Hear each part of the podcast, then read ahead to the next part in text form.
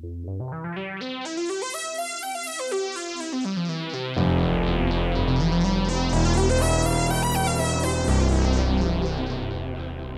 and welcome. You are listening to an informed take on current events brought to you by law students and staff of Queen's University Belfast. This is LawPod.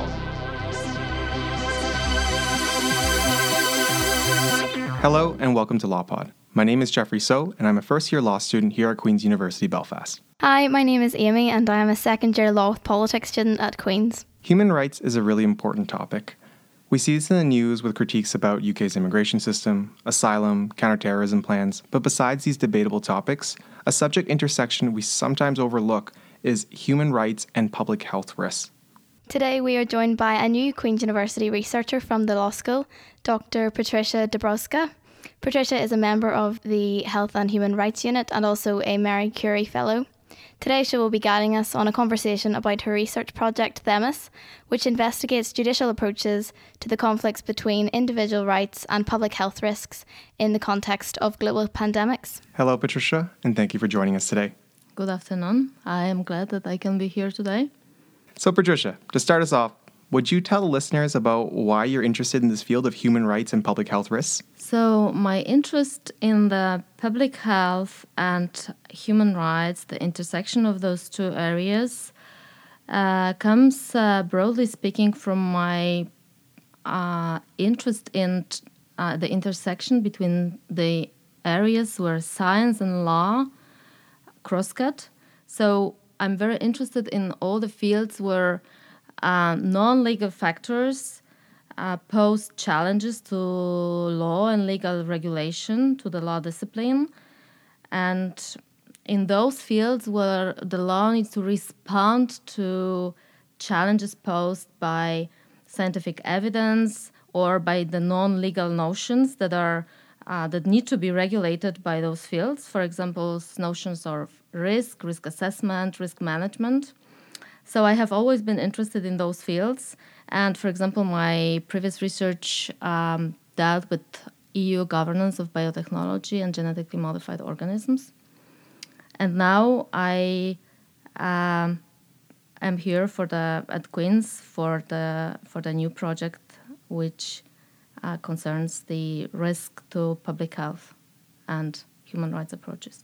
And Patricia, could you tell us a little bit about your research um, that you're involved with here at Queen's? So, my current new project at Queen's University Law School at the Health and Human Rights Unit is called Themis, and it investigates, as you already introduced, the judicial approaches to uh, the potential conflict between uh, individual human rights and uh, risk to public health in the context of uh, infectious diseases that have a potential to develop into global pandemics. So recently, we have experienced, I mean, the, the world has experienced the development of many new viruses as uh, SARS or Zika, but we also have all diseases that have a, a pandemic potential, like um, tuberculosis or measles. Uh, because of uh, increasing, for example, increasing public uh, um, uh, reluctance to vaccinate children. And recently, we have um, heard a lot about uh, measles outbreaks here in UK or in in Poland, where I come from.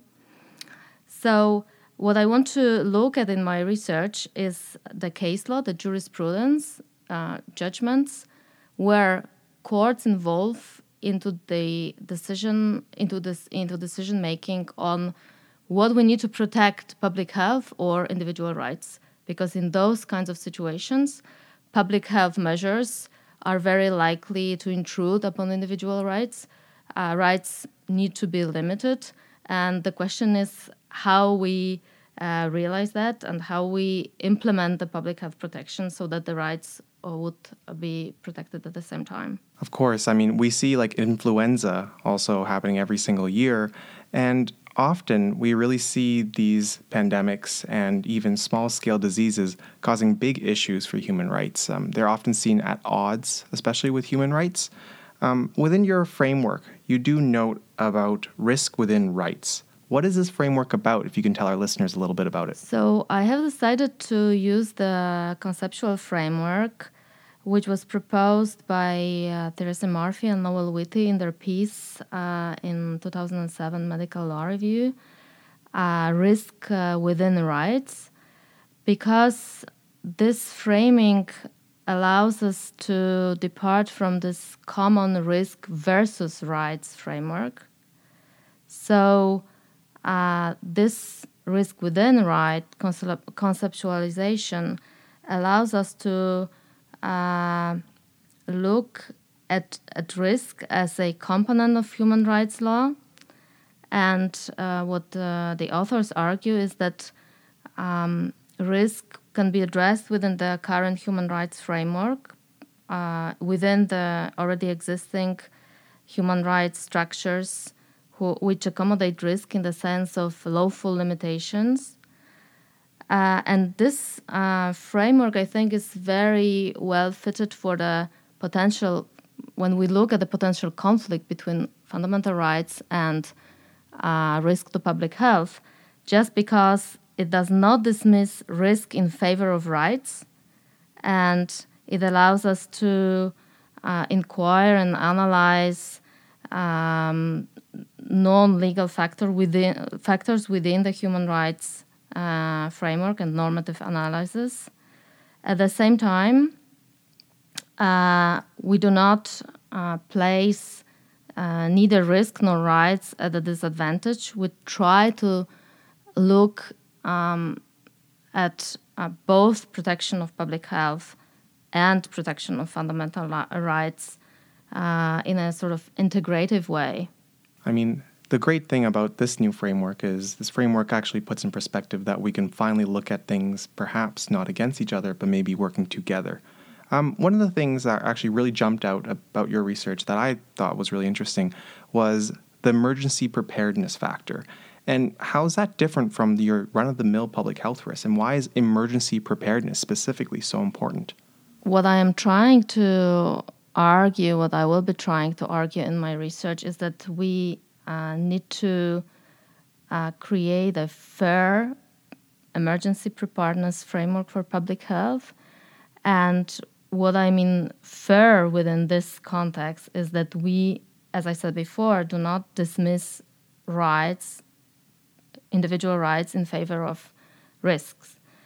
And uh, let me go back to emergency preparedness laws and explain that they were responding to the increase of um, of threat of global pandemics caused by new or all infectious diseases, but uh, their aim uh, in uh, uh preventing the spread of diseases is uh, combined with the treating of public health as a sharp security issue. And we often hear in the media about war on infectious diseases or combating infectious diseases. And the result of this framing is the politicization of medical knowledge and politicization of risk in the context of treating of patients and potentially infected persons or health workers or researchers uh, closely to the treating of terrorist suspects. So we put their rights, their individual rights, as a mm, big disadvantage in comparison to uh, security of health or in response to security of health. And then, um, as a result, there can uh, uh, occur a lot of violations of, of uh, rights, including um, right to life and personal integrity, personal liberty, medical privacy, uh, specific patient rights in terms of forced treatment. And um, if we would like to ensure a fair, as I said, fair pandemic preparedness framework, we need to uh, take all these factors into account, and my project tries to react to these facts and uh, create the first uh, comparative map of judicial standards. So that is that is why I'm looking uh, into the case law. I will be analyzing case law and judicial approaches to those uh, situations where uh, there is a conflict between uh, public health protection and the protection of individual rights. And we can give example of exam, exemptions from mandatory vaccinations, for example, but uh, much more striking and appealing examples regard quarantine measures and restriction of travel or restriction of personal liberty. So, to build upon that, then, Patricia, um, we should look at a case which happened recently. We've seen cases globally where human rights have been suppressed during health crises. One story regarding the Ebola crisis would be the Kaci Hickox case. She was quarantined when she returned home from Sierra Leone. So, just to allow our listeners to paint a bit of a picture of how she felt, here is a quote of her frightening experience. My temperature, heart rate, and blood pressure are normal. I have no signs or symptoms of Ebola. They tested me for Ebola last night, even though I did not meet any criteria that would meet such a test, although I tested negative. There is no sign I will be able to leave this plastic prison tent. I am being held captive in a tent due to fear and politics. Science and public health principles are being ignored. That was an excerpt from Caught Between Civil Liberties and Public Safety Fears Personal Reflections from a Healthcare Provider Treating Ebola by Kaci Hickox in the Journal of Health and Biomedical Law. From that little excerpt, we can see that Kaci Hickox came back from Sierra Leone and she went to New Jersey first, in which she was quarantined for three days in a plastic tent. And after three days quarantine in New Jersey, um, she was moved to Maine. And moving from the different jurisdiction, the laws um, quite significantly changed as well too instead of being forced into uh, what she calls a prison tent, she was asked to have a voluntary quarantine in her own home. She decided to not quarantine herself and take a stroll. As such, the State of Maine Department of Health and Human Services obtained a temporary court order for forced home quarantine. A state trooper was parked across the street for her, what we can say, her protection. Um, this is a very, very interesting case because, you know, even though it was a voluntary home quarantine, the moment she decided that she did not want to make it voluntary anymore, it was a forced home quarantine with a court order.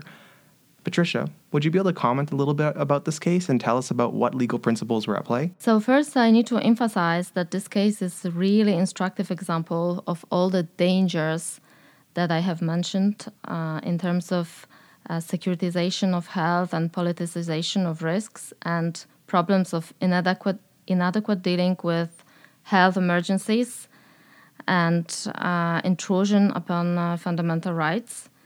And it is also a great example of individual bravery and, in fact, adequate protection of rights acknowledged by a court when it was reviewing uh, public health powers. And uh, it is worth mentioning that um, Kaci Hickox was probably the only one brave healthcare who did stand up for her rights against public health uh, quarantine after the Ebola outbreak in uh, uh Africa at that time.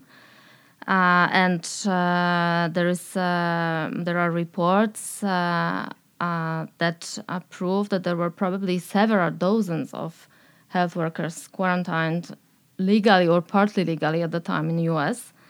But she was the only one who decided to uh, go to court with her case. And in fact, the court did um, did uh, acknowledge that her right to medical privacy and uh, due process rights were uh, not adequately protected in terms of releasing her from the quarantine. So the court, uh, the judge uh, in Maine, decided that there is no sufficient evidence for this type of restricted public health measures that it would be enough to allow her for active monitoring so checking of her temperature and checking her for the symptoms. But as long as she's asymptomatic she does not need to be uh, quarantined. And um, after uh, a year she also decided to sue the um, new jersey governor for the violation of her right of medical privacy and due process. And in fact, the case resulted in a settlement. And the part of it was uh, creation of uh, sort of a guideline in New Jersey that everyone quarantined there uh, needs to be given prior notice uh, of any hearings and uh, be able to receive communication and uh, and um, and hire a lawyer. Uh, in the case of uh, of the decision of a quarantine, and it was not the case in in her case because uh, she was uh, kept in the tent in the hospital in New Jersey, I think, already for a day and a half before she even received legal notice and justification. At the same time, governor has already uh, declared that she's a public health emergency and declared that she's contracted Ebola, and her mother was in panic because she got to know from the news that her daughter uh, probably is ill with Ebola while she was still sitting there in the tent and feeling well and asking herself, Why am I here? We can definitely see how fear has a big play in this. Um, specifically, looking at her, Kaci didn't really have a reason to be or lawfully restricted in any way. Um, she did not show any symptoms, and it's really interesting to see how, despite this, she was still quarantined. Now, I do want to look at some of the critique actually on this case we see a lot of academics um, on the camp of helping uh, human rights, and on the other side of saying that this is a big public um, health risk. Many people say that this case shows a big win for rights, but puts at direct odds with a loss for public safety. What do you want to say about that? I would acknowledge that uh, U.S. Uh, scholarly uh, community and U.S. media as well is uh, much polarized on this issue because we can see the two groups that um, claim uh, contrasting opinions. First uh, is very much pro individual rights, and they believe that uh, we can protect public health and acknowledge the protection of individual rights at the same time, and that this two uh, do not contrast.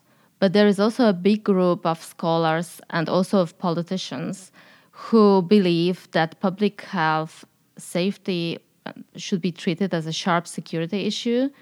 And they, um, of course, believe that uh, people have rights, but they really prioritize, uh, prioritize the, the public health. And then uh, they probably criticized uh, the brave judge who decided that public health measures were not proportionate in the case of uh, Mrs. Hickox. And uh, it should be recalled here that the judge, in fact, uh, in his uh, in his decisions, was talking about misconceptions and misinformation and bad science and bad information and public fear that is there. So he acknowledges that, but uh, his decision was apparently his decision was apparently not driven by the but bad science and, and misinformation and public fear. So, if we look a bit at the scope of your project, Patricia, you mentioned there about uh, the judicial system, particularly the judges within the US jurisdiction. So, why did you include the US in your scope of research? So, when I started my research in this field, I immediately noticed an imbalance between the EU and US research outputs. So there is much more uh, legal and non legal scholarship uh, focusing on the relationship between public health protection and human rights in the uh, US context. Especially post 9 11, there is a big body of literature that contrasts um, public security and individual rights. And then within that uh, comes also risk of global pandemics and uh, as a public health security issue. And as I said before, we noticed the contrasting claims in the US scholarship. While at the same time, in the EU context, we don't really see that much of research outputs within this field. So I thought it would be good to dig into this context and compare it with the US. And then uh, the second aspects concern different approaches to risk uh, in the EU and in the US. So EU is traditionally precautionary in the field of food safety, for example, while US is really not. So, for example, there are um, no labeling requirements for many food products and food ingredients when you compare it in the with the EU context.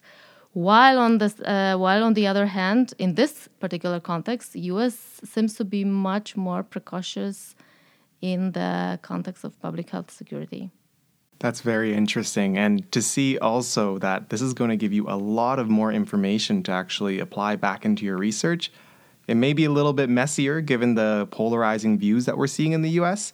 Do you see any complications with incorporating US law into your research? Well, it is definitely a challenge because I need to learn a lot about uh, the US system and public health uh, system as well as well as uh, protection of civil rights.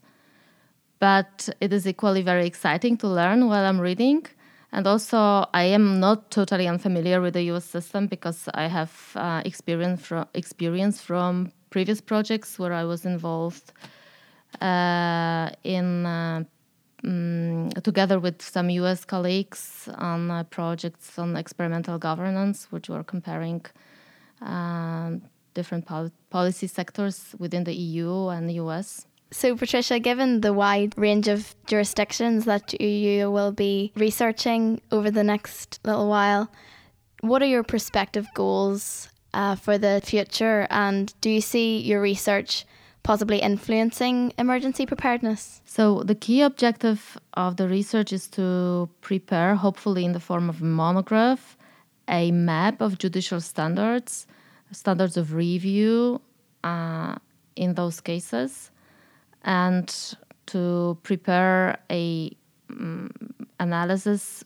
which will show how judges really how judges really approach risk and scientific evidence and individual rights in those cases. And while having this map i hope to influence possibly future judicial decisions because judges rely very often rely on um, on other judgments. And we see a lot of judicial dialogue in the field of uh, especially in the field of, of uh, human rights so i hope to be able to influence the the, the future uh, pandemic preparedness and uh, future fair pandemic preparedness in the global context. Although, of course, there is no guarantee that judges would read my book if it's there. but uh, this is my hope. I really do hope they do take a look at your research too, because these pandemics can happen on a dime, they can happen quickly, and being able to fairly and lawfully react to these with limitation human rights is going to be critical for the future. We don't really know when a pandemic is happening, but hopefully your work will be able to guide us in the future. Thank you. You have been listening to LawPod, an informed take on current events brought to you by the law students and staff at Queen's University Belfast. This episode was produced by Jeffrey So, Amy Caldwell, Daniel Spence, Sarah Millman, and Richard Somerville. Our theme music is by Colonel Chocolate and the Justice Triangle. LawPod's funded by the Queen's Law School and Queen's Annual Fund. Thanks to Dr. Dabrowska for guiding us through her research today. You can follow us on social media. We're on Twitter at QUB LawPod. For more information, you can visit us at our website at lawpod.org and please take a look at our show notes for more information about the topics covered today. You can find us on iTunes or anywhere else you get your podcasts. Thanks for listening. This was LawPod.